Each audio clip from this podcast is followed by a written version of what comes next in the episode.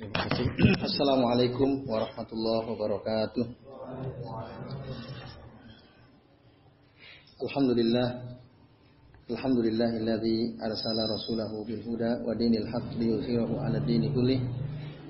Walau karihal musyrikun. Asyhadu an la ilaha illallah wahdahu la syarika lah wa asyhadu anna Muhammadan abduhu wa rasuluh.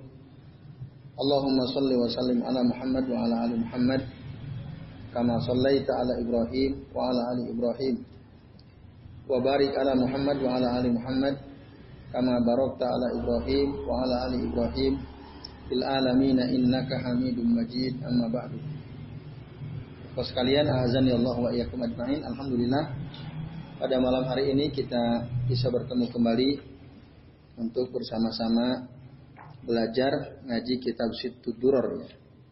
min usuli ahli asar yang kita sudah bahas ya dari sebagian kitab ini sampai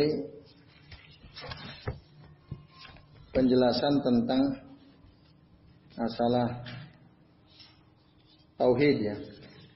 Tauhid kemarin kita udah bahas tauhid rububiyah dan tauhid uluhiyah serta akibat buruk ya orang yang berpaling dari tauhidnya para rasul ya. Tauhid al-mursalin. Itu yang kemarin kita sempat bahas ya. Kalau di kita berarti sampai halaman 44 ya. Sudah ya. Nah, saya mau menekankan pada bagian terakhir dari halaman 44 yang kemarin sempat kita bahas ya di mana dikatakan oleh Syekh Muhammad Khalil Ar-Ras rahimahullah. Jadi beliau mengatakan minal ajib annaha ula'il asyairah yarawna akhassa khasa isil uluhiyati wal infiradu bil khalqi wal ikhtira. Adalah sesuatu yang heran, sesuatu yang mengherankan bahwa orang-orang asyairah orang-orang yang mengikuti madhab asyairah dalam masalah akidah, mereka memandang di antara kekhususan, keistimewaan, keilahiyahan Allah adalah al-infirad bil khalqi wal ikhtira. Bahwa Allah lah yang hanya bisa menciptakan sesuatu yang baru. Itu kekhususan Allah. Selain Allah Berarti nggak ada orang yang bisa menciptakan sesuatu yang baru. Itu yang paling istimewa dari keuluhiyahan Allah menurut orang-orang asya asyairah. Jadi mereka memandang kemampuan menciptakan yang Allah miliki itulah hal paling istimewa yang ada pada zat Allah. Nah, sementara kemampuan Allah untuk menciptakan ini masuk dalam kategori tauhid rububiyah, bukan tauhid uluhiyah. Nah, ini. Yang masalah tauhid rububiyah ini orang-orang musyrik aja udah percaya, yakin mereka. Kalau ditanya siapa yang menciptakan langit dan bumi, orang musyrik bilangnya apa? Pasti Allah. Mereka paham yang menciptakan langit bumi siapa, bahkan yang menciptakan diri mereka siapa. Mereka ngerti. Dan ini nah ini siapa yang bisa menciptakan sesuatu yang diciptakan Allah? Mereka pasti juga akan bilang tidak ada. Nah ini masalah tauhid rububiyah. Dalam Quran sendiri Allah menegaskan bahwa mereka layakuluna Allah. Mereka akan bilang Allah. Kalau ditanya, man khalaqas samawati wal ardo. Nah, ini ikhlas kalian. nah, sedangkan menurut Alusunah wal Jamaah tauhid yang paling penting al-ahammu wal a'zam wa huwa tauhidul uluhiyah. Ini yang paling penting, tauhid uluhiyah. Tadi Asy'ariyah memandang keilahiyahan Allah itu terletak kepada kemampuannya dalam menciptakan. Padahal kemampuan menciptakan Allah maksudnya tauhid rububiyah. Dan tauhid uluhiyah ini perkara paling penting. Tauhid paling penting karena apa? Karena orang-orang kafir tidak memperhatikan termasuk orang-orang Asy'ariyah tidak memperhatikan masalah tauhid uluhiyah ini. Orang kafir kalau disuruh nyembah sembahlah Allah, jangan sembah yang lain. Mau nggak? Tidak mau. Tapi kalau siapa yang menciptakan langit dan bumi? Allah, mereka paham. Jangan sembah patung. Mereka nggak mau. Ucapkan la ilaha illallah nggak mau. Mereka bilang la ilaha illallah tidak tidak mau karena tahu konsekuensi di balik ucapan La ilaha illallah. Tiada Tuhan yang berhak disembah kecuali Allah. Mereka nggak mau. Kami punya sesembahan. Tapi kalau ditanya tadi, langit bumi yang kita siapa? Allah. Paham mereka. Nah, ini tauhid rububiyah. Ketika diajak untuk bertauhid secara uluhiyah, mereka nggak mau. Nah, Asyairah mencampur adukan antara uluhiyah dengan rububiyah. Makanya tidak dikenal dalam akidah Asyairah itu nggak dikenal tauhid uluhiyah, tauhid rububiyah, tauhid asma wa sifat nggak ada. Antum kalau baca buku-buku akidah madhab asyairah mereka tidak membahas masalah tauhid rububiyah, uluhiyah dan asma wa sifat. Tidak ada pembahasan. Tapi mereka terutama para pengikutnya itu merasa paling benar gitu ya. Bahkan orang yang membagi tauhid kepada tiga bagian dianggap Trinitas sama seperti orang Nasrani katanya. Padahal penting sekali kategorisasi ini. Bahkan dalam Al-Quran kan ada kemarin saya sudah sebutkannya. Rabbus samawati wal ardh. Jadi Allah itu Tuhannya atau yang menciptakan langit dan bumi wa ma bainahuma dan semua apa yang ada di antara keduanya. Pak Fa'budhu maka sembahlah Allah. Rabbus samawati itu namanya tauhid rububiyah. Pak buduhu wastabir li ibadatihi. Ini namanya tauhid uluhiyah. Hal ta'lamu la usaminya. Nah, ini namanya tauhid asma was. Kalau antum baca nanti di halaman berikutnya. Nah, itu. Jadi dasarnya ada pembagian tauhid menjadi tiga itu. Nah, ini maka nah yang ngeri adalah dikatakan wala yujadillahu dzikrun fi kutubihim. Maka tidak disebutkan tuh dalam kitab-kitab Asy'ariyah masalah uluhiyah tidak begitu dibahas. Nah, wala Allah hadza huwa sarru bi inkhirati katsir minhum fi bid'ah tasawuf. Nah, itu. Maka bisa jadi inilah yang menyebabkan mereka orang-orang Asy'ariyah itu ya, tadi inkhirat jadi dia e, kebanyakan dari mereka terjerumus dalam bid'ah at-tasawuf. Itu.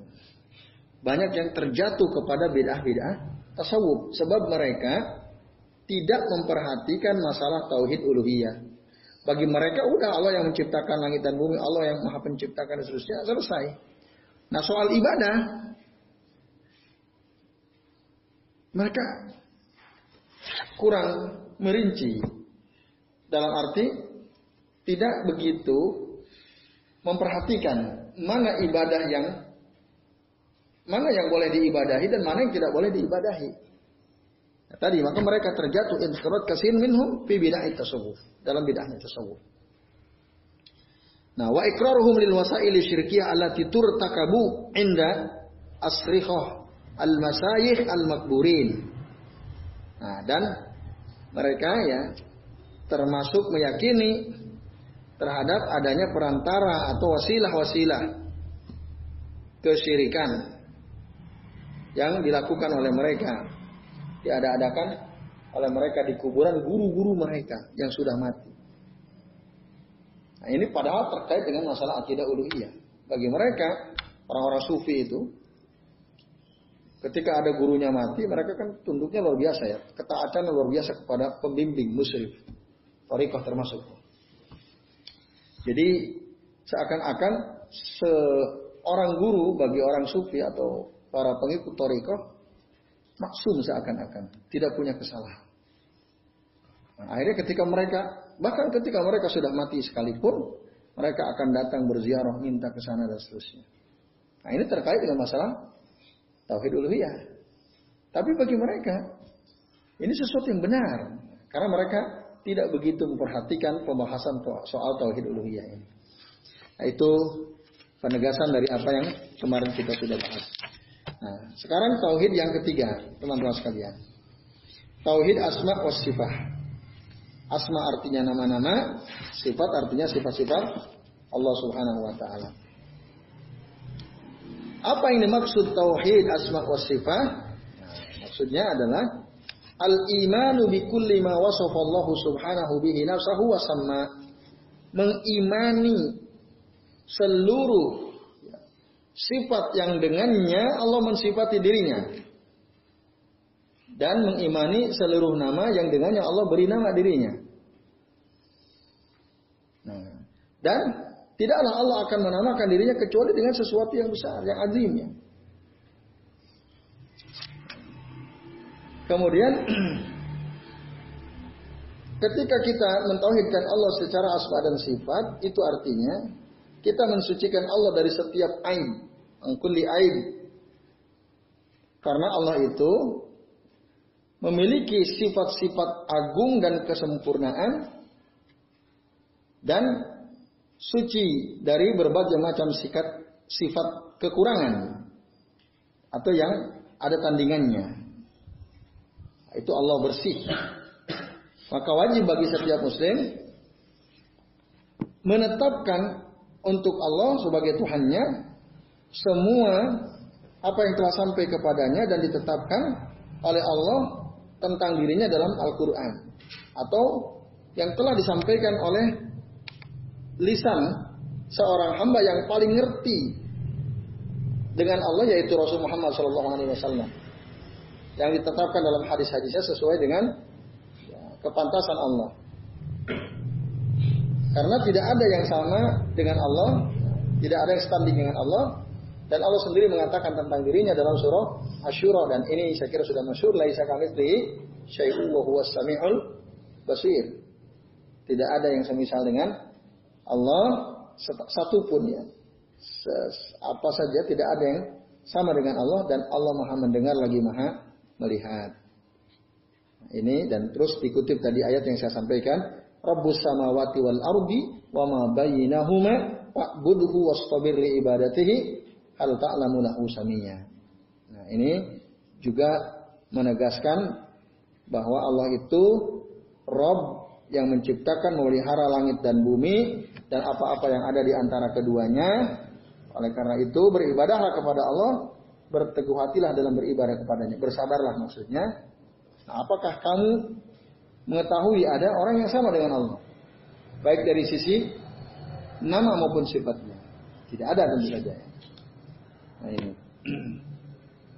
Lalu kemudian pada paragraf berikutnya dikatakan Allah Subhanahu wa taala telah memperkenalkan dirinya kepada makhluk dengan nama-namanya yang baik dan sifat-sifatnya yang tinggi. Yang disebutkan dalam Al-Qur'an, dalam kitabnya dan sunnah Rasulnya. Maka barang siapa yang merenungkan hal tersebut, dia akan mengetahui Tuhannya. Jadi ya'rifu au rabban qayyuman binafsihi.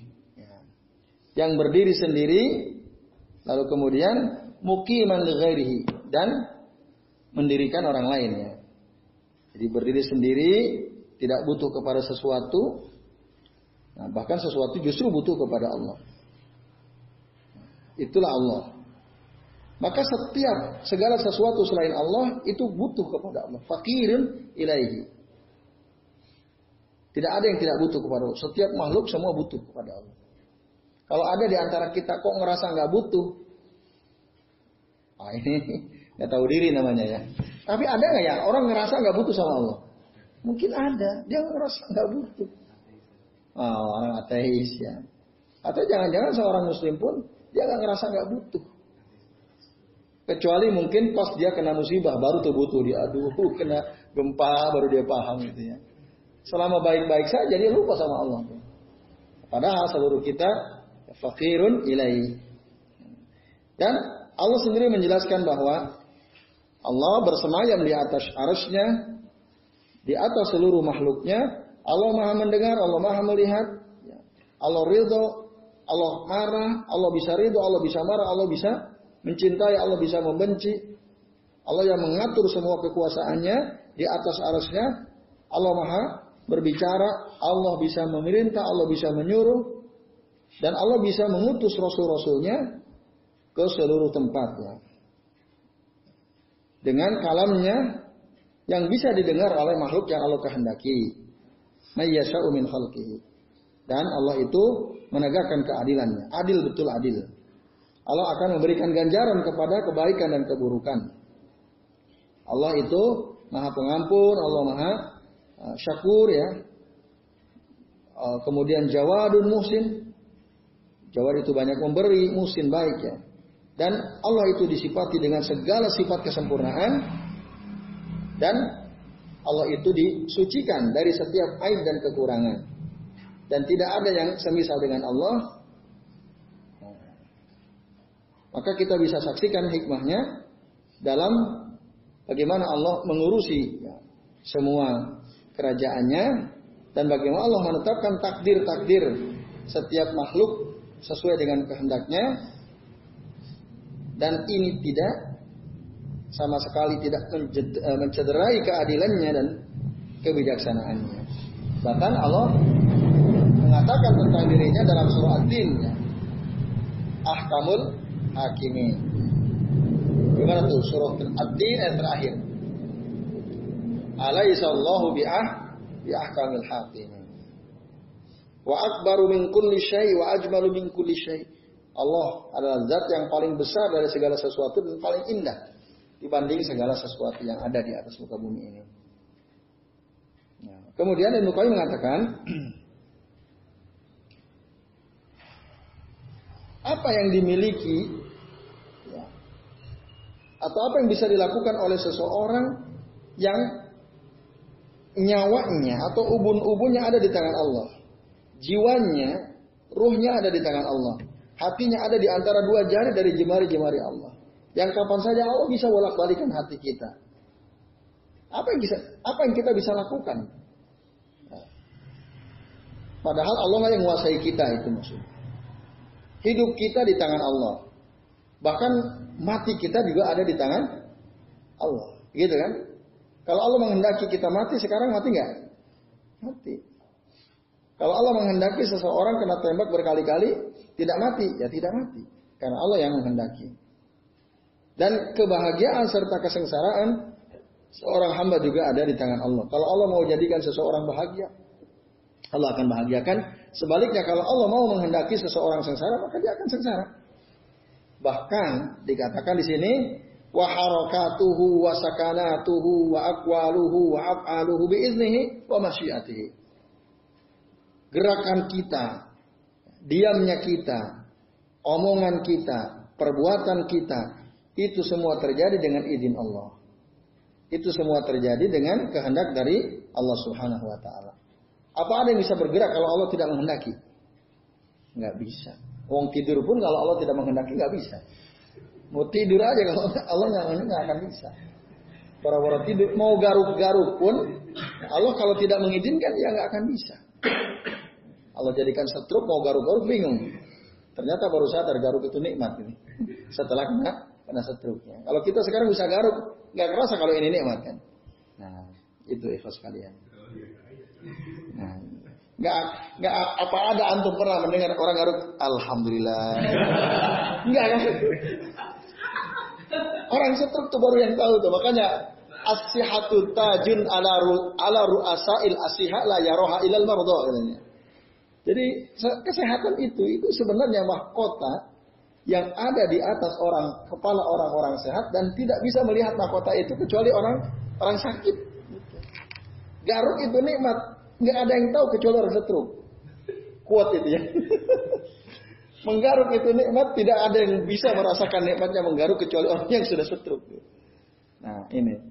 Jadi teman sekalian, semua apa yang kita bisa lakukan, yang kita bisa omongkan, semua atas ini Allah dan atas kehendak Allah. Termasuk kita duduk di sini, ya, bersama-sama belajar di sini, hadir ke sini, bisa minum teh dan seterusnya.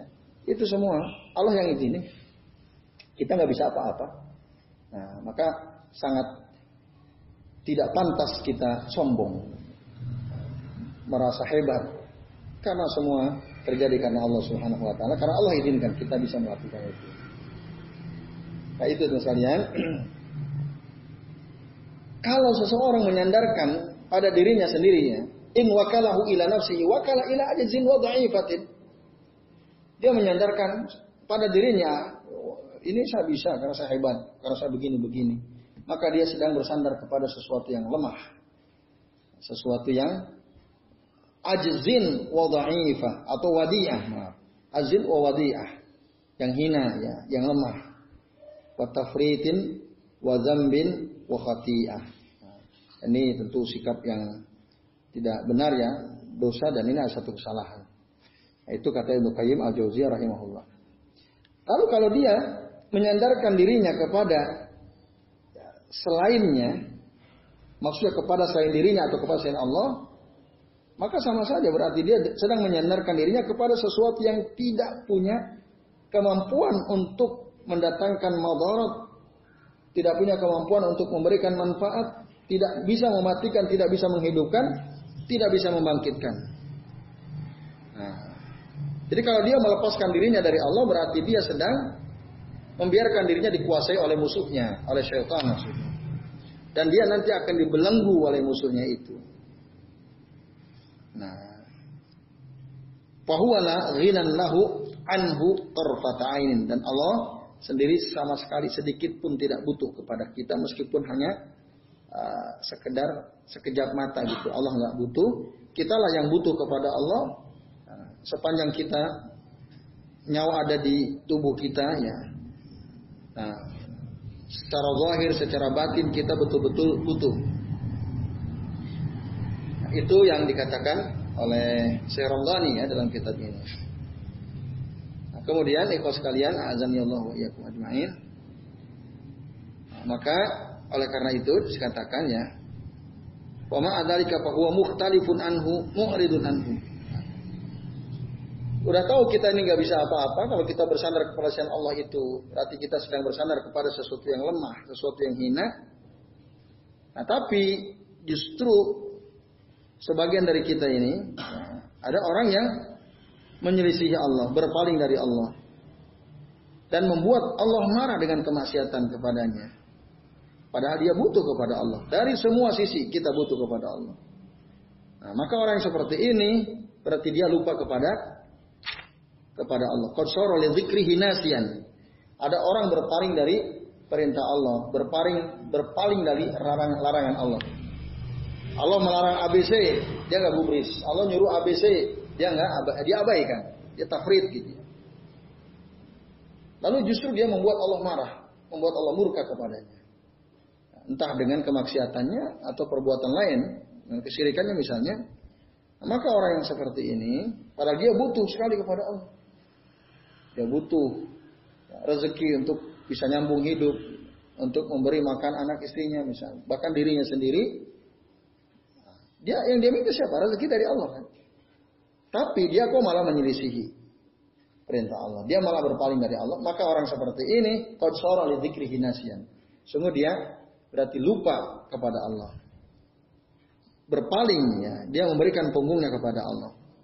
Padahal kita akan dikembalikan kepada Allah dan kita akan berdiri ada di hadapan Allah Subhanahu wa taala kelak nanti pada hari kiamat.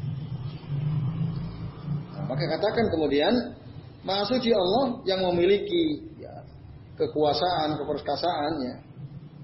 Uh, dan semua makhluk itu betul-betul bi ghayatil zulli wa nihayatil fakr ya. Betul-betul hina dan betul-betul sangat membutuhkan Allah Subhanahu wa taala. Ya. Muntahal hajah wa darurah ilaihi. Yang tidak bisa dibantah lagi kalau kita ini sangat butuh kepada Allah Subhanahu wa taala. Tidak ada satupun makhluk yang lepas atau tidak mendapatkan kebaikan dari Allah. Tidak ada. Semua makhluk pasti mendapatkan kebaikan dari Allah. Semua makhluk. Itu. Bahkan kebaikan yang sangat cepat begitu ya. Torfata ini. Nah, ini jadi semua kebaikan yang kita rasakan itu dari Allah Subhanahu wa taala dan tidak ada satupun makhluknya terlepas dari itu. Semua nah, itu dapat kebaikan dari Allah Subhanahu wa taala. Nah, kalau ada orang dia mengklaim dirinya bahwa dia mampu melakukan segala sesuatu ya. Dengan dirinya sendiri dia tidak butuh kepada Allah. Nah, maka orang yang seperti ini dia sudah melampaui batas ya. Allah Ta'ala berfirman, Kalla innal insana layat ar'a'in arro'ahus tagna inna ila rabbika ruj'a. Tidaklah demikian, sesungguhnya manusia itu sungguh telah melampaui batas. Dan mereka memandang dirinya mampu gitu ya. Padahal kepada Tuhan mereka lah mereka akan kelak dikembalikan. Akan mati dan dimintai pertanggungjawaban ya di hadapan Allah Subhanahu wa taala. Nah, ini banyak orang lalai dari sini, dari ayat ini. Lalu katakan lagi, Maha Suci Allah yang memiliki kasih sayang atau rahmat yang luas. Ya. Rahmat, luasnya rahmat Allah seluas ilmunya Allah. Maka Allah katakan dalam surah Ghafir ayat 7 ya. Rabbana wasi'at kulla syai'in rahmatan wa ilma. Jadi ya Tuhan kami, rahmat dan ilmumu itu meliputi segala sesuatu. Ada enggak makhluk Allah yang tidak dapat rahmat Allah? Enggak ada. Orang kafir dapat enggak rahmat Allah? Dapat. Bahkan bisa jadi mereka lebih banyak dapat rahmatnya. Iya kan? Nah, dan ilmu Allah, pengetahuan Allah itu juga luas. Jadi rahmatnya itu seluas ilmunya Allah Subhanahu wa taala. Nah, ini ikhlas kalian azan ya Allah wa iyyakum ajmain. Terus Ibnu Qayyim mengatakan, wa akhalun nasi ubudiyatan al muta'abbid al muta'abbidu bi jami'il asma'i was sifati allati yattali'u 'alaiha al al bashar. Dan sesempurna-sempurnanya manusia dalam beribadah adalah orang yang beribadah dengan seluruh nama-nama dan sifat-sifat Allah yang bisa diketahui ya oleh manusia. Nama dan sifat Allah kan sudah diketahui ya. Maka para ulama ketika Rasul mengatakan Inna lillahi ta'ala tis'atun wa tis'in ya. Inna lillahi ta'ala tis'atan wa tis'ina isman mi'atun illa wahidun man ahsaha dakhalal jannah. Sesungguhnya Allah itu memiliki 99 nama 100 kurang 1 Barang siapa yang mengetahuinya atau menghitungnya dakhalal jannah. Maksudnya menghitung mengetahuinya. Nah, dulu sudah pernah kita bahas ya, mengetahui itu ya termasuk eh, paham dia, hafal, lalu kemudian paham, lalu kemudian dia praktekkan dalam kehidupan sehari-hari asma dan sifat Allah itu. Maksudnya gimana? Nah, saya tegaskan lagi. Di antara contoh praktek dari sifat Allah. Allah itu kan malu ya, hayun di antara salah satu sifat Allah itu is ah, haya haya ya, malu. Allah punya rasa malu? Punya. Malu adalah salah satu sifat Allah Subhanahu wa taala. Nah, malu itu termasuk salah satu sifat Allah. Nah, Lalu ikhwas kalian, azan ya Allah wa ajma'in. Dari dari mana? Dari mana apa dalil bahwa Allah itu punya sifat manis? Dalam hadis disebutkan, Inna Allah ya, hayyun karim. Jadi Allah itu malu dan Allah itu mulia ya. Yastahyi Allah itu malu kalau ada hambanya menengadahkan kedua tangannya ke atas lalu dia menyebut nama Allah, lalu dia meminta kepada Allah, kemudian Allah tidak kasih dalam keadaan sifrun ya kosong. Padahal dia udah berdoa, udah minta, udah angkat tangan, Allah nggak kasih, udah muji-muji Allah, Allah nggak kasih, Allah malu. Itu sifat Allah punya sifat malu.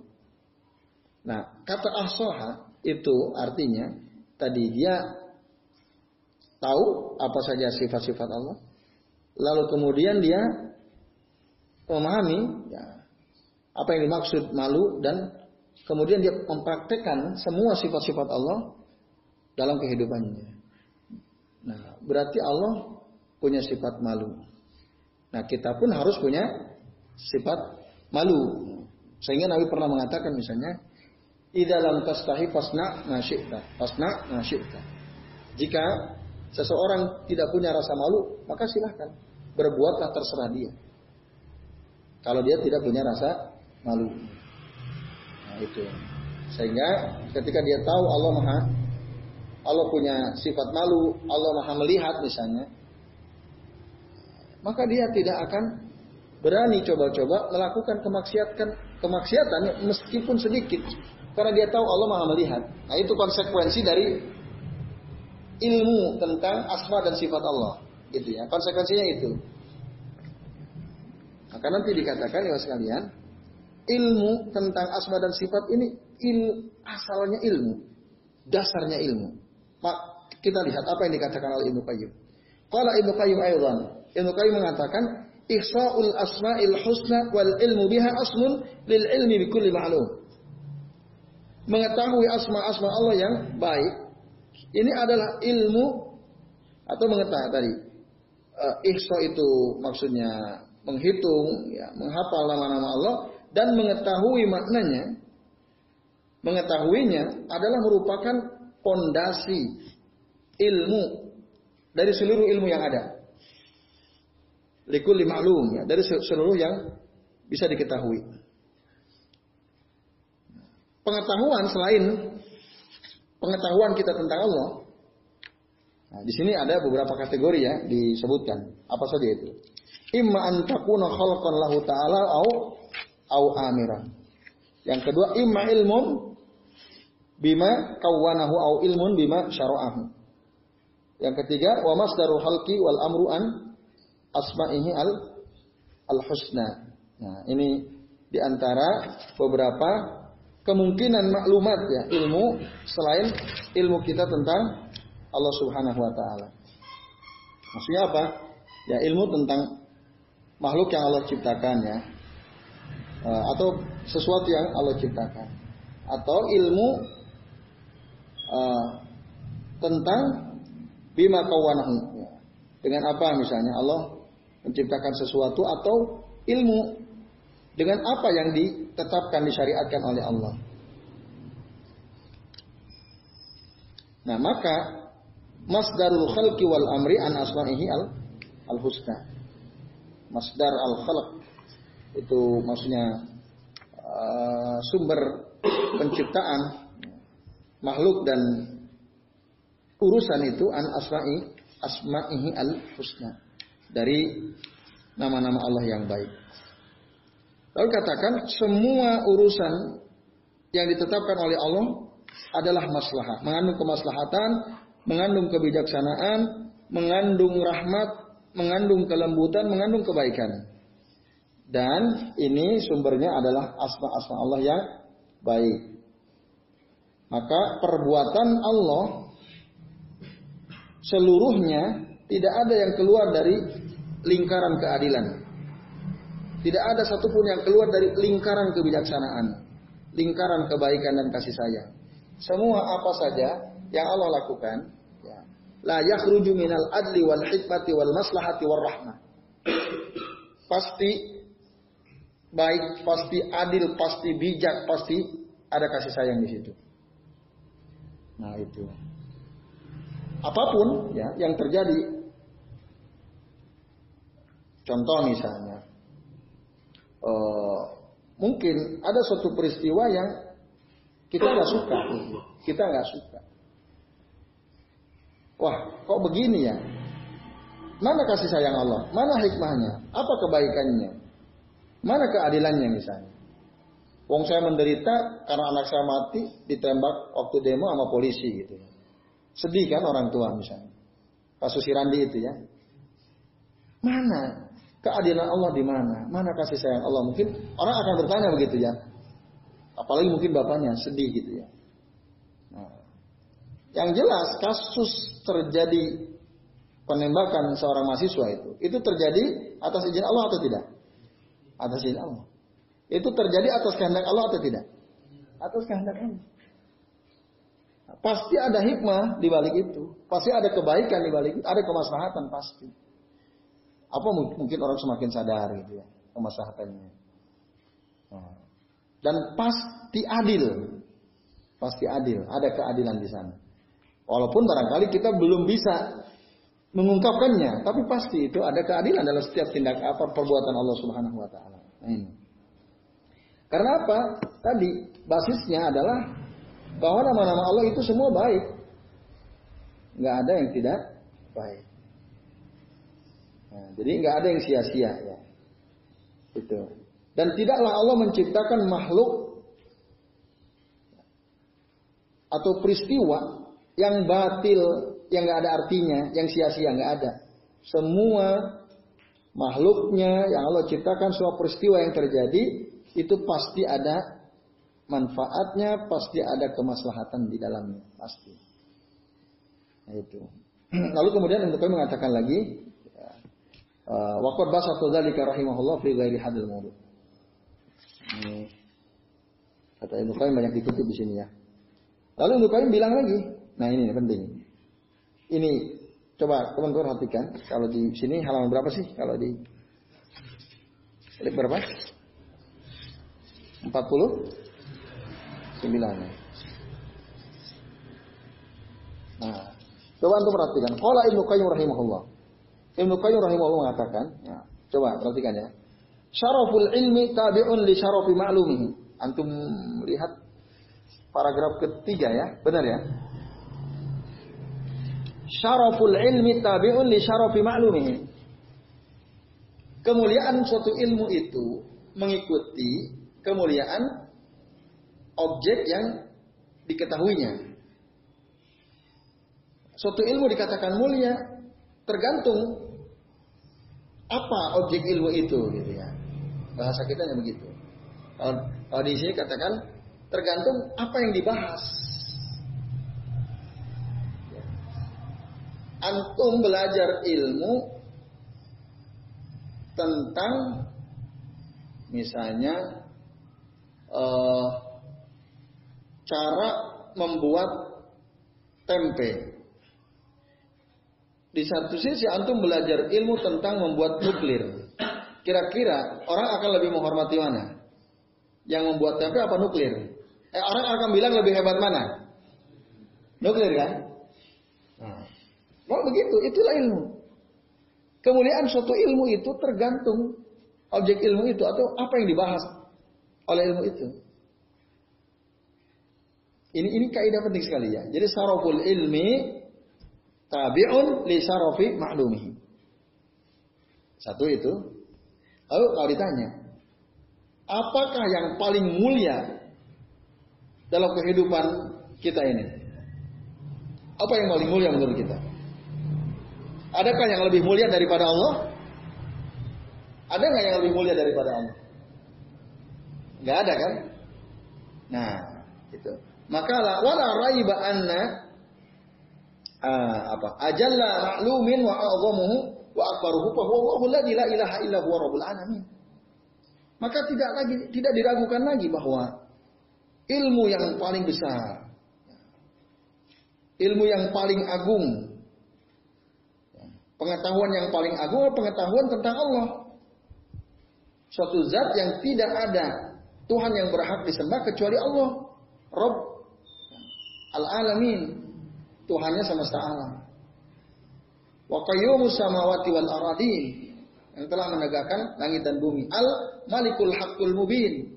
Yang betul-betul memiliki segala sesuatu dengan sangat nyata. Yang disifati dengan kesempurnaan seluruhnya, yang bersih dari seluruh aib dan kekurangan, dan bersih juga dari seluruh kesamaan ya, penyerupaan dalam kesempurnaan nggak ada yang sama dengan Allah. Oleh karena itu kata Ibnu Qayyim wala raiba tidak diragukan lagi annal ilma bihi bahwa ya, berilmu tentang Allah ilmu tentang Allah, ilmu tentang asma-asma dan sifatnya dan ilmu tentang perbuatan-perbuatan Allah adalah ajallal ulumi wa afdalu wa afdaluha. Itulah sebesar-besarnya ilmu dan seutama-utamanya ilmu. Nah ini penting ini. Pertanyaannya kemudian kita sudah seberapa serius belajar tentang asma dan sifat Allah kan? Padahal ini ilmu paling hebat. Semua berangkat dari sini sebenarnya. Nah, itu kata yang Qayyim. Ya sekarang tadi kaidahnya. Saroful ilmi tabi'un di sarofi maklumi. Kemuliaan sesuatu ilmu itu tergantung apa yang dibahas atau objek pengetahuan itu sendiri. Nah, itu kaidahnya, teman-teman sekalian. Maka mengetahui Allah, asma dan sifatnya adalah aslu kulli ilmin wa mansya'uhu. Ini dasar setiap ilmu. Sumbernya ilmu. Ya mengetahui Allah dulu. Maka barang siapa paman arafallah arafa masiwahu. Barang siapa orang yang ngerti Allah, orang paham Allah, maka dia bisa mengetahui nanti segala sesuatu selain Allah. Gampang. Kalau dia udah ngerti Allah, udah paham Allah, udah ngerti sifat-sifat dan asma-asma Allah, yang lain pasti tahu dia. Allah kasih tahu. Siapa yang ngasih ilmu ke kita? Yang ngasih ilmu ke kita siapa? Allah. Kalau kita berusaha untuk mengetahui Allah dengan sebaik-baiknya, Allah sudah jelaskan tentang dirinya. Kita pengen ilmu apa? Allah kasih. Nah, itu maksudnya, teman sekalian. Paman Allah, arafa masiwahu. Barang siapa yang ngerti Allah, berilmu tentang Allah, maka nanti dia akan tahu selain Allah. Waman jahila rabbahu fahuwa limasiwahu ajhal. Sebaliknya orang yang tidak ngerti Allah, maka orang ini bisa dipastikan akan lebih tidak ngerti lagi sesuatu selain Allah, lebih bodoh lagi. Tentang Allah aja dia bohong yang menciptakannya, eh bodoh gitu ya. Dia nggak paham Allah aja nggak paham Allah yang menciptakannya, apalagi sesuatu yang selain Allah dia akan lebih bodoh lagi aja. Nah itu. Coba anda perhatikan dalilnya. Wala takunu kalladzina nasullaha fa ansahu anfusahum.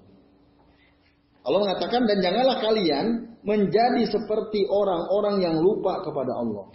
Orang yang nggak ngerti Allah. Kalau ada di antara kita kalau lupa, ya, nggak ngerti Allah, melupakan Allah, maka Allah akan jadikan mereka lupa bahkan pada dirinya sendiri. Coba ya, kita nggak paham Allah, nggak paham Allah, kita lupakan Allah, nanti Allah akan jadikan kita juga nggak paham atau lupa pada diri kita sendiri. Kan. Orang yang nggak ngerti Allah pasti setiap ada masalah bingung dia. Pasti bingung dia, solusinya gimana. Tapi orang yang dekat sama Allah, dia paham Allah. Makanya kan ada ayat wa mayattaqillah yaj'allahu makhraja. Barang siapa yang takwa kepada Allah, Allah akan berikan kepadanya solusi, pasti ada jalan keluar. Nah, maka penting, ikhwas sekalian, kita mempelajari tentang asma-asma dan sifat-sifat Allah. Supaya kita nggak lupa sama Allah. Kalau kita lupa, nanti Allah jadikan kita lupa bahkan pada diri kita sendiri. Itu dalam surah Al-Hasr ayat 19. Maka untuk kami katakan, amal hadihil ayah, tajidu tahtaha ma'nan syarifan aziman. Coba, pikirkan nih ayat. Perhatiin ayat tadi itu. Wala takunu kalladzina nasullaha fa'ansahum anfusahum. Perhatikan ayat itu, tadi sudah dijelaskan kan. Jangan kamu lupa sama Allah. Nanti Allah akan jadikan kamu lupa. Bahkan Allah, barang siapa yang lupa tadi ya. Jangan kalian seperti orang-orang yang melupakan Allah. Nanti Allah akan jadikan mereka lupa pada diri mereka sendiri. Nah, maka kita akan menemukan dalam ayat ini suatu makna yang mulia, yang agung. Yaitu ansahu zatahu. Barang siapa orang yang lupa Tuhannya, orang yang enggak melupakan Allah, maksudnya apa? Tidak mempelajari asma-asma dan sifat-sifat Allah, maka Allah akan jadikan dia lupa. Ya, dia nggak paham zat Allah dan dirinya sendiri. Dan dia tidak akan ngerti hakikatnya kemaslahatannya. Bahkan dia sendiri yang akan ngerti kebaikan dirinya, keberuntungan dirinya, keberuntungan hidupnya, keberuntungan nanti di akhirat dia nggak dia nggak ngerti. Nah akhirnya apa yang terjadi? Maka fasara mu'attalan muhmalan dia akan diabaikan. Dibiarkan bagaikan hewan ternak Bal rubbama kanat al-an'amu akhbar bima salihi haminhu. Bahkan bisa jadi hewan ternak itu lebih ngerti kemaslahatan dirinya daripada orang itu. Wah ngeri kan? Jadi orang yang nggak tahu Allah itu, dia kemaslahatan dirinya saja nggak ngerti. Contoh konkret misalnya, orang-orang yang dia menentang pakaian syar'i gitu ya. Wah, apa yang repot-repot pakai jilbab panjang seterusnya. Kan dia nggak ngerti tuh kemaslahatan dirinya kan. Bahwa ketika dia disuruh oleh Allah untuk menutupi auratnya, itu dalam rangka untuk mewujudkan kemaslahatan bagi dirinya. Iya kan? Tapi dia menentang itu. Untuk kemaslahatan dirinya aja dia nggak paham. Gitu kan? Dia nggak paham. Ketika Allah haramkan Homer, wah ngapain Homer diharamkan? Homer nikmat tuh enak, daging babi enak. Padahal Allah larang. Dia nggak paham gitu kan. Tahu-tahu sakit mati aja terkapar begitu ya. Jadi akhirnya bahkan untuk kemaslahatan dirinya sendiri dia nggak paham. Kalau dia abai kepada Allah dia tidak mempelajari sifat-sifat dan asma-asma Allah. Nah ini jadi teman sekalian, jadi penting penting sekali kita mempelajari asma dan sifat Allah. Mungkin nanti ada kitab bagus ya, judulnya Fiqhu Asma'il Asma'illahi Al-Husna. Fikih atau memahami asma-asma Allah yang yang baik itu ya. Ada kitabnya ditulis oleh Syekh Abdul Rajak Al-Badar. Supaya kita ngerti betul nanti. Nah, lalu dikatakan, wal maksud maksudnya annal ilma billahi aslu kulli ilmin. Ilmu tentang Allah itu adalah dasar setiap ilmu. Wa huwa aslu ilmil abdi bi sa'adatihi wa kamalihi wa masalihi dunyahu wa akhiratihi. Ilmu mengetahui Allah tadi dia dasar setiap ilmu dan ilmu tentang Allah ini merupakan ya, dasar ilmu seorang hamba tentang kebahagiaannya, kesempurnaannya, dan kemaslahatan dirinya baik di dunia dan di akhirat. Orang-orang kalau ngerti Allah, dia paham tentang asma dan sifat Allah, berarti dia paham apa yang bisa membuat dirinya bahagia. Dia paham apa yang bisa mendatangkan kemaslahatan bagi dirinya, baik di dunia maupun di ya dia akan paham. Oh di dunia biar saya hidup enak, gak ada masalah, gak stres apa ya? Dia ngerti, karena dia ngerti Allah, Allah sedang ngajarin. Gitu. Tapi kalau dia abai, dia lupakan Allah, dia nggak peduli sama ayat-ayat Allah. Wah, yang terjadi adalah semakin rusak, semakin sesat. Nah, maka dikatakan dalam salah satu ayat Al-Quran itu, "Waman ya'su an zikri rahman lahu sayutana." Ya.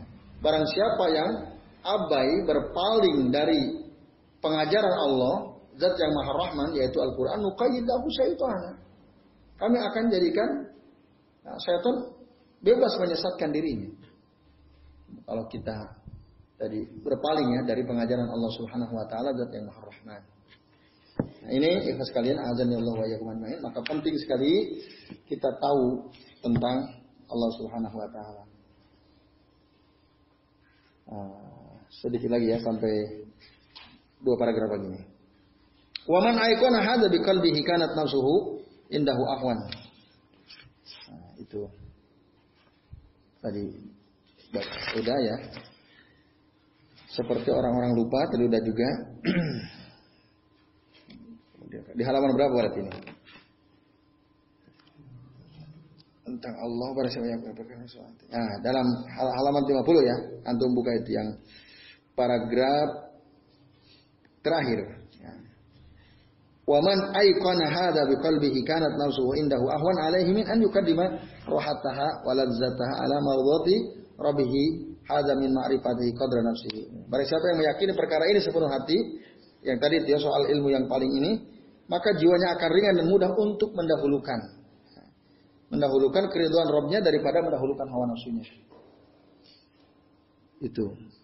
Jadi orang yang ngerti tadi bahwa penting kita mengetahui Allah asma dan sifat-sifatnya, maka dia gampang sekali mengabaikan hawa nafsunya. Ajakan hawa nafsu, ah, nggak usah.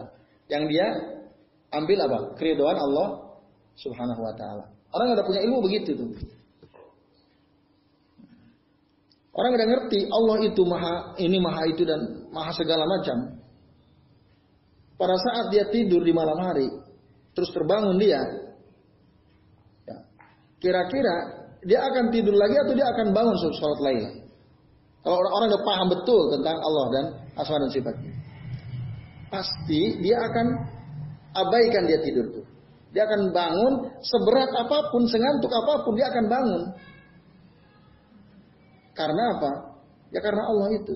Dia ngerti Allah itu ya maha menjawab setiap doa kita. Allah maha pemurah, Allah maha kasih sayang kepada kita. Allah maha memberi rezeki ya. Semua apa yang kita rasakan itu rezeki dari Allah. Nah, maka dia nggak akan berat tuh. Bangun, ambil air wudhu, lalu sholat lail misalnya. Karena dia udah paham. Nah kenapa kita kok masih berat? Karena kita belum paham itu. Gitu. Kenapa kita lebih banyak ngikutin hawa nafsu daripada perintah Allah dan Rasulnya? Ini indikator sebenarnya kita belum begitu paham tentang Allah. Belum begitu paham. Pertanyaan berikutnya, adakah misalnya di antara kita yang betul-betul belajar tentang makna-makna asma dan sifat-sifat Allah? Katakan ada sembilan sembilan, ya kan? Wallahu la ilaha illa ar-rahmanur rahim wal malikul dan seterusnya itu. Ada nggak yang betul-betul kita pelajari satu-satu? Sampai selesai sembilan sembilan. Ada nggak? Belum kan? Makanya kita lebih sering kali lebih ngikutin hawa nafsu daripada keriduan Allah. Itu sebabnya. Maka nanti penting ya kita mudah-mudahan ada kesempatan belajar fikhu al asmail husna. Itu mudah-mudahan. Supaya tadi kita mudah melakukan amal baik ya. Karena kita ngerti. Tadi kalau antum merenungkan tuh halaman 50 tuh. Jadi kan jadi barang siapa yang meyakini perkara ini sepenuh hati maka jiwanya akan ringan dan mudah untuk mendahulukan Rabbnya daripada mendahulukan hawa nafsunya. Karena dari sisi keadaan dirinya yang lemah, dia mengetahui keadaan dirinya. Adapun tatkala ia mengetahui kedudukan Rabbnya, maka dia akan merasa malu kepada Allah cinta kepadanya, terikat hatinya, rindu bertemu dengannya dan seterusnya. Nah, dikatakan di sini. Wa amma min ma'rifati qudra qadra rabbih fa inna dzalika yurisuhu hayaan min Allah dia akan malu kepada Allah wa habatan lahu Allah dia cinta kepada Allah wa ta'alluq ta'alluq qalbahu bihi hatinya akan senantiasa ber apa nyambung ya kepada Allah terikat dengan Allah wasuku ila liqaihi dan dia rindu untuk bertemu dengan Allah wal insabihi wal inabata ilai. Ya. Dia ingin kembali kepada Allah Subhanahu wa taala. Dia merasa tenang dengan Allah. Dan wa khasyatuhu wal firar minal khalqi ilai. Dia akan segan takut kepada Allah dan dia akan meninggalkan makhluk untuk menuju kepada Allah. Nah, tapi manusia dikatakan ya tafawatuna fiha tafawutan la yusihi illa alladziina arafahu min nafsihi. Orang berbeda-beda nih, berlevelnya lain-lain ya, dalam masalah ini. Di antara kita saja misalnya, siapa yang paling rindu di antara kita kepada Allah? Kan beda-beda tuh kerinduan kita kepada Allah. Siapa yang paling merasa tenang ketika uh, kita berzikir dengan menyebut nama Allah? Itu juga beda-beda. Siapa yang rasa punya rasa takut kepada Allah? Itu pun beda-beda antara kita. Nah, itu ikhwas kalian azan ya Allah. Nah, kita bisa amati misalnya uh, status teman-teman di Facebook gitu ya. Kan beda-beda tuh. Itu sebenarnya cerminan sejauh mana ilmu dia tentang asma dan sifat Allah. Orang yang banyak ngenye, banyak nyinyir, banyak mengagung-agungkan dirinya atau kelompoknya dengan yang lain itu ya kan beda-beda tuh. Nah, ini jadi yatafawatuna fiha tafawutan la yusihi illa alladziina arafahum min Tidak ada yang bisa menghitung level-level itu kecuali hanya yang paham saja. Yang ngerti. Wa kasafa liqulubihim min ma'rifatihi ma akhfahu an siwahum dan yang terbuka hatinya dari mengetahui Allah tadi ma'afahu an siwahum Wa qad qala a'riful khalqa bihi ah wa qala a'riful khalqi bihi nabiyuna Muhammadin sallallahu alaihi wasallam. Dan sungguh telah berkata a'riful khalqi bihi makhluk yang paling ngerti tentang Allah yaitu Nabi Muhammad sallallahu alaihi wasallam Beliau bilang apa? La uhsi la uhsi sana'an alaika anta kama astaita ala ala nafsik. Jadi aku tidak bisa menghitung puji-pujian kepada engkau ya Allah. Anta kama asnaita ala nafsika. Nah, sebagaimana engkau memuji dirimu sendiri ya Allah. Dalam hadis, nah ini doa ya. La usi biasanya hari eh, bulan Ramadan ya kita biasa mendengar ya. La usi sanaan alaika anta kama asnaita ala nafsika.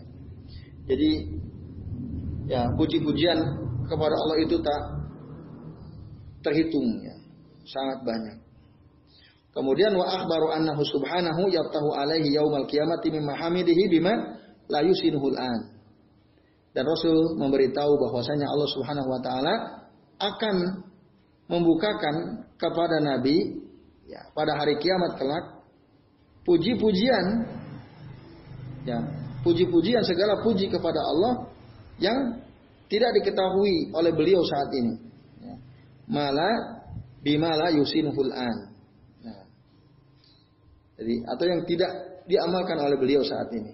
Nanti Rasul akan memuji-muji Allah, tentu diajarkan oleh Allah. Kelak nanti pada hari kiamat. Yang saat ini Rasul belum mengamalkan. Belum mengamalkan. Bima la yusinuhu Allah. Nah, baik ibu sekalian, azan ya Allah wa ajmain. Saya kira sampai sini dulu ya. Jadi garis besarnya adalah bahwa kalau antum ingin menguasai ilmu ya maka kuasailah ilmu yang paling mulia. Apa itu ilmu yang paling mulia? Ilmu tentang Allah, ma'rifatullah. Karena apa kaidahnya? Syaraful ilmi, kemuliaan suatu ilmu itu nah, tergantung dengan apa yang dibahas. Objek ilmu itu sendiri. Tabi'un li syarafi maklumihi. Nah itu. Saya kira clear ya, jelas sekali. Karena nggak ada yang lebih mulia daripada Allah. Maka semulia-mulia ilmu ada ilmu yang mempelajari tentang zat yang paling mulia yaitu Allah. Ya itu sekalian. Jadi sampai halaman 51 ya. Paragraf pertama. Barangkali ada yang belum jelas, monggo kalau antum mau bertanya, monggo silakan. Ya monggo Mas Abri. Uh, tadi sebelum berangkat saya baca status agak menarik. Ya. Jadi ada yang uh, bilang di dalam surat Al-Fatihah itu kan ayat pertamanya kul huwallahu. Oh. Kenapa kok? Al-Ikhlas. Iya. Ah. Kenapa kok bacanya huwa bukan guna gitu? Kan huwa kan kata ganti. Laki ya. Sedangkan guna dia perempuan gitu. Nah, di status itu yang bisa Hmm. bilang uh, Huna apa iya?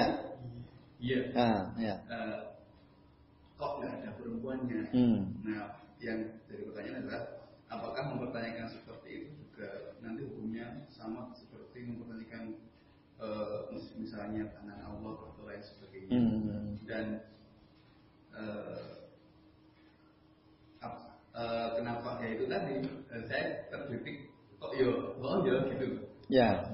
gitu Ya. Oke. Terbawa arus gitu ya. I- iya ya, kok gitu ya.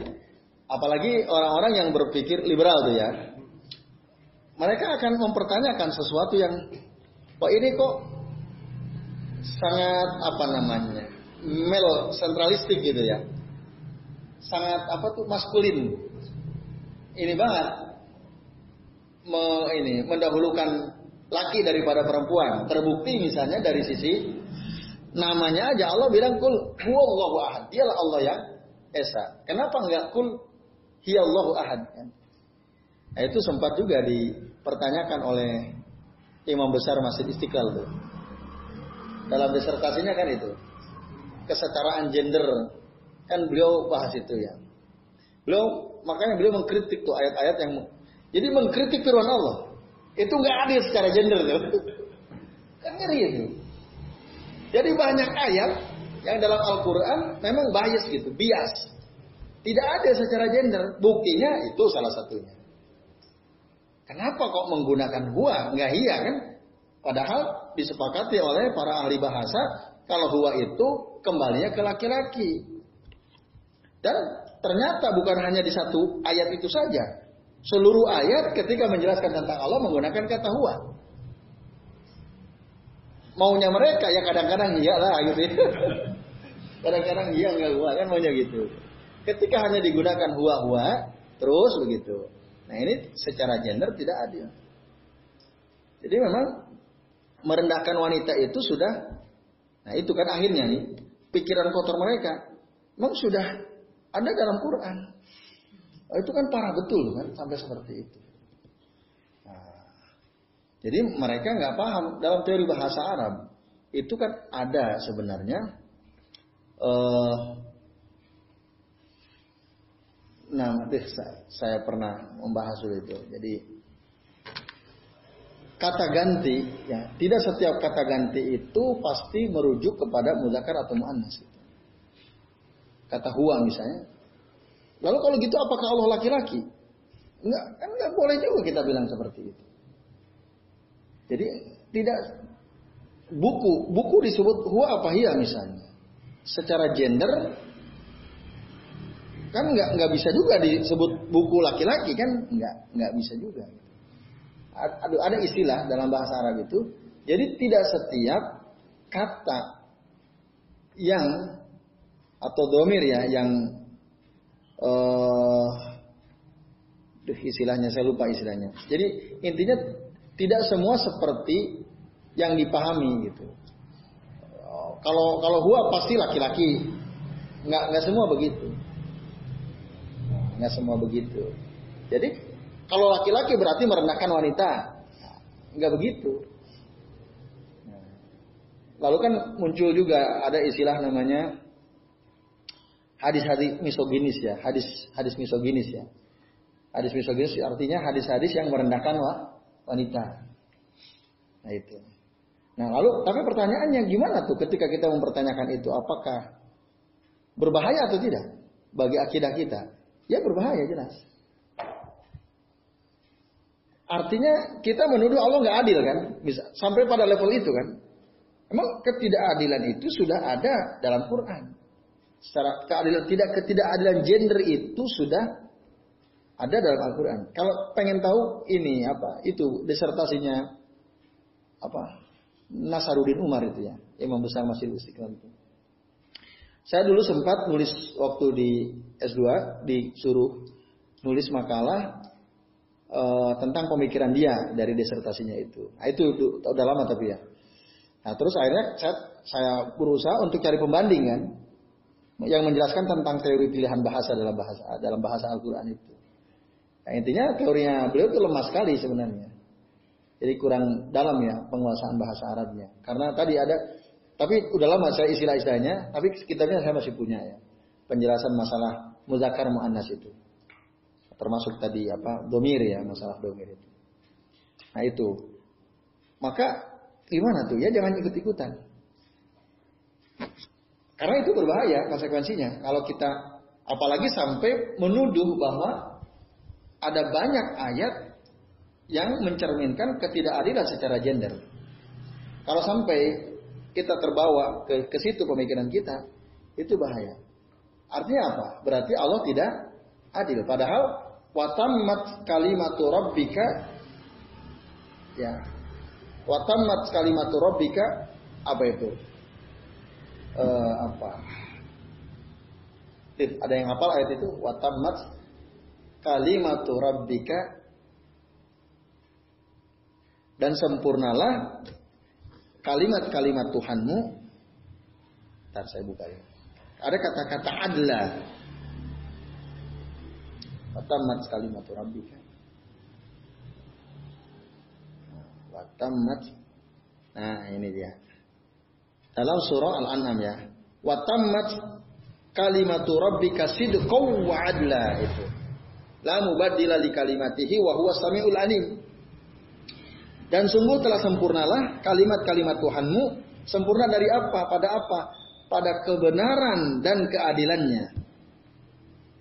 Dan tidak ada yang bisa menggantikan kalimat-kalimat Allah. Dan Allah itu zat yang maha mendengar lagi maha mengetahui. Nah, jadi semua kalimat Allah dalam Al-Quran itu adil. Semua kalimat Allah yang ada dalam Al-Quran itu benar.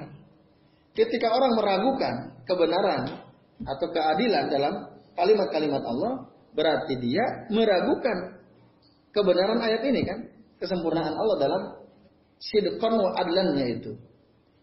Satu saja ayat Al-Quran diragukan, yang meragukan satu ayat Al-Quran, nah, itu bisa menjadi pembatal ke, keimanannya. Nah, tapi memang orang-orang liberal kan seperti itu dia. Nah, bisa dipastikan mereka belum ngaji Asmaul Husna itu. Ya, secara sungguh-sungguh gitu ya. Maka berani mereka melakukan hal seperti itu. Nah, ketika kita oh iya juga ya berarti emang kita juga nggak ngerti gitu. Iya kan? itu tanda oh, kita juga belum ngerti. Oh iya ya, kok gitu ya, gitu kan. Nah, maka nanti perlu tuh kita. Tapi penting apa? E, membaca pikiran-pikiran mereka kan. Supaya apa? Supaya kita oh kok ada ya orang berpikir seperti ini untuk kemudian kita cari tahu bagaimana cara membantahnya kan begitu. Bagaimana lalu cara cara menjawabnya. Ya. Oke, saya kira itu Mas Afri ya dan teman sekalian. Jadi bahaya lah. Kalau yang anda tanyakan tadi gimana? Bahaya atau tidak kan? Apa konsekuensinya kalau kita sempat berpikir seperti itu? Tadi bisa menyebabkan kita terjatuh pada kekufuran. Karena kita mendustakan satu ayat Allah surah Al-An'am 115 tadi. Ya, terus kan tadi kalau dibaca terus nanti kesimpulannya tadi. Dalam Quran memang sudah tercermin ada ketidakadilan gender itu. Buktinya yaitu ayat-ayat. Wallahu taala alam. Tadi ada lagi masih saya mau.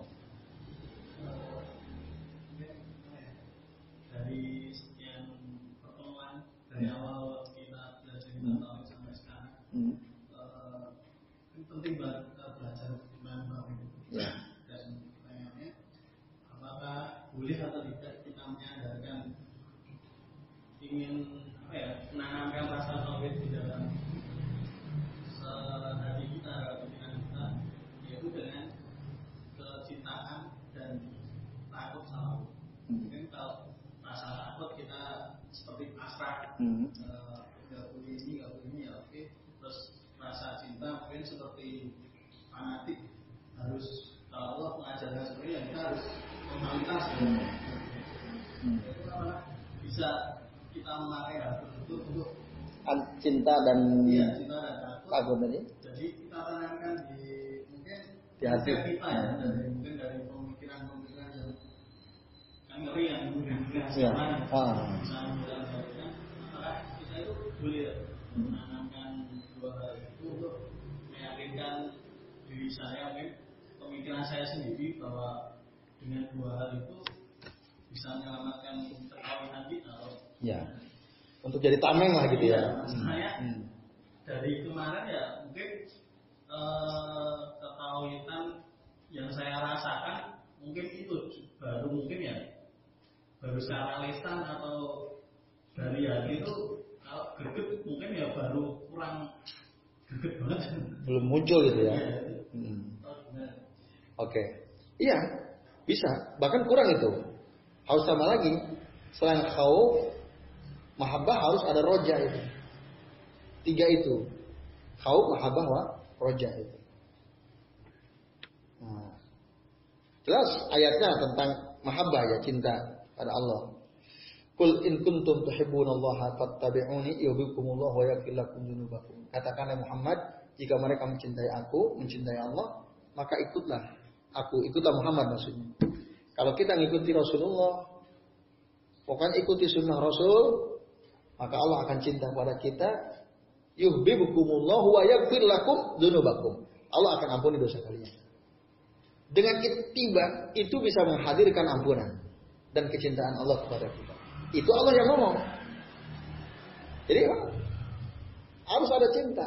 Dengan cinta itu kita fanatik kepada Nabi gitu ya. Kalau ada orang ngomong ABC, tapi Nabi ngomong lain, ikutin mana? Nah, kalau kita paham ayat tadi, meskipun orang ini tokoh besar, ya, ketua ormas besar, banyak anggotanya, jutaan gitu ya. Tapi jika apa yang dikatakannya ternyata bertentangan dengan apa yang dikatakan oleh Nabi, nah, maka kalau kita cinta sama Allah, walaupun kita anggota, anggota di ormas itu, kita harus tinggalkan ini. ikuti kata-kata Nabi. Nah, itu kalau orang udah benar mahabbahnya ya, cintanya ada benar. Maka penting memang ditancapkan mahabbah dalam hati kita untuk membentengi diri kita supaya tidak terbawa arus yang nggak benar itu. Dalilnya tadi, kul in kuntum tuhibbunallaha fattabi'uni yuhibbukumullah wa yaghfir lakum dzunubakum. Yang kedua, khauf itu penting. Khauf uh, takut dalam bahasa Arab khosyah atau khauf ya. Orang yang punya rasa takut hanya orang berilmu. Innama yahsallahu min ibadihil ulama. Sesungguhnya orang yang takut kepada Allah hanyalah para ulama, orang-orang berilmu. Atau Allah sendiri nyuruh kita. Dalam salah satu ayat Al-Quran dikatakan, Fala ya'manu makrallahi illal kaumul khasirun. Dan tidaklah ada orang yang merasa aman dari adab Allah kecuali orang-orang yang rugi. Orang yang merasa aman, gak takut maksudnya sama adab Allah, itu orang rugi banget tuh. Wah nyantai aja lah. Oh itu. Apalagi dia ngeremehin gitu. Uh, nanti Allah maha pemaaf toh. Istighfar selesai kan gitu. Bahaya sekali. Hilang tuh rasa takutnya. Nah, makanya Allah bilang, "Fala ya'manu makrallahi illal qaumul khasirun." Tapi itu nggak cukup. Kalau takut terus, nanti jadi orang yang putus asa. Aduh, ya Allah ini takut gimana? Nah, bahaya juga. Maka diimbangi oleh harap atau roja dalam bahasa Arab. Kalau orang punya harapan, dia nggak akan putus asa. Dia punya rasa takut, didampingi dengan harapan, seimbang hidupnya, normal hidupnya. Maka dalam Al-Quran Allah mengatakan, wala asu mirrohillahi illal kaumul kafirun. Tidak ada orang yang putus asa dari rahmat Allah kecuali orang-orang kafir. Gitu. Jadi tambahi satu lagi selain khauf, mahabbah harus ada Tadi roja. Nah, kalau satu hilang, itu nggak seimbang tuh hidupnya. Atau kalau hanya ada satu saja dari yang tiga itu, itu juga bahaya. Robi al Adawiyah katanya, dia itu menyembah Allah dengan cinta. Ya kan? Sangat populer kata-katanya. Ya Allah, jika seandainya aku menyembah engkau karena aku takut masuk nerakamu, masuk, masukkan aku ke neraka, kan begitu ya. Seandainya aku menyembah engkau karena ingin masuk surgamu, tutuplah pintu surga itu ini basisnya cinta. Jadi nggak minta pamrih ibadah itu jangan minta surga neraka betul-betul cinta sama Allah katanya. Nah ini batil, kalamun batil, perkataan batil. Adakah orang lebih hebat daripada Nabi? Robi al lebih hebat nggak daripada Nabi cintanya sama Allah? Enggak, hebatnya Nabi. Tapi Nabi minta surga enggak? Minta. Nabi minta supaya dilindungi dari api neraka enggak minta. Rasul itu setiap ba'da sholat subuh dan pada salat maghrib, beliau selalu mengucapkan Allahumma ajirni minan nar. Allah, Allahumma inni as'alukal jannah. Allahumma ajirni minan nar. Yang pernah kita bahas itu. Nah itu Rasul minta ya Allah, sesungguhnya aku memohon kepada engkau surga. Rabi Allah juga nggak mau. Rasul ada minta, kok dia nggak mau. Allahumma ajirni minan nar. Ya Allah peliharalah aku dari siksa api neraka. Rasul minta supaya Allah pelihara dari siksa api neraka. Lah Robi Allah ada kok nggak mau. Hebatan mana dia sama Rasulullah? Para sufi. Nah itu rusak sufi di situ. Padahal a'raful khalqi billahi Muhammadun SAW. Orang yang paling ngerti tentang Allah ya Rasul. Bahkan Rasul sendiri, anak alamu minkum billah ya. Aku ada orang yang paling ngerti di antara kalian tentang Allah. Aku, aku kata Rasul. Nah itu uh, bahaya kalau hanya basisnya cinta tanpa haud dan roja. Dia kan menghilangkan haud dan roja. Begitu juga berbahaya orang yang basis ibadahnya hanya haud saja, takut. Nah, bahkan Imam An Nawawi bilang orang yang hanya basisnya takut itu ibadatul abid ya, ibadahnya hamba sahaya. Takut terus. Kalau nggak dilakukan, ah nanti saya takut dipukul gitu. Nah, itu jangan. Itu penting takut tapi jangan itu terus. Akhirnya ada putus asa. Nah, sebaliknya, orang yang basis ibadahnya itu, hidupnya itu hanya modalnya roja saja. Nah nanti dia akan meremehkan, meremehkan perbuatan dosa. Perhitungannya untung rugi untung rugi, maka disebut ibadah tujar ya, ibadahnya para pedagang. Timang-timang ini untung orang untung orang, pas sedikit lah pahalanya nggak usah. nah itu bahaya. Ibadah tujar begitu. Jadi harus seimbang. Kalau i apa tadi khauf roja seimbang, maka mau sedikit mau banyak suatu amalan dia pasti akan lakukan. Karena la tahkirannya minal ma'rufi syai'an walau antal ahauka biwajhin tali. Janganlah sekali-kali kamu merendahkan suatu kebaikan walaupun kecil meskipun hanya bermuka ceria ketika ketemu dengan dengan saudaramu. Itu. Karena tadi dia punya khauf, dia punya roja. Dia nggak ada yang diremehin tuh amalan, walaupun kecil nggak ada yang diremehin. Nah, itu bahayanya kalau orang ibadah basisnya roja atau wah nanti dapat apa ya, dapat apa ya. Nah, itu sebut ibadah tujuan. Ya gitu basisnya. Ya bisa itu, cuman tambahin satu lagi. Roja. Baik, cukup ya teman-teman sekalian. Ini yang kita bisa bahas pada kesempatan malam hari ini. Mudah-mudahan bermanfaat. Jadi tadi sampai halaman berapa? 51 ya. 51. Insya Allah minggu depan kita ketemu lagi. Saya mohon maaf apabila yang kami sampaikan ada kesalahan dan kekeliruan. Dan sebelum saya kembalikan, kembalikan waktu ke Mas Abdo, saya akhiri billahi taufiq wal. Wassalamualaikum warahmatullahi wabarakatuh.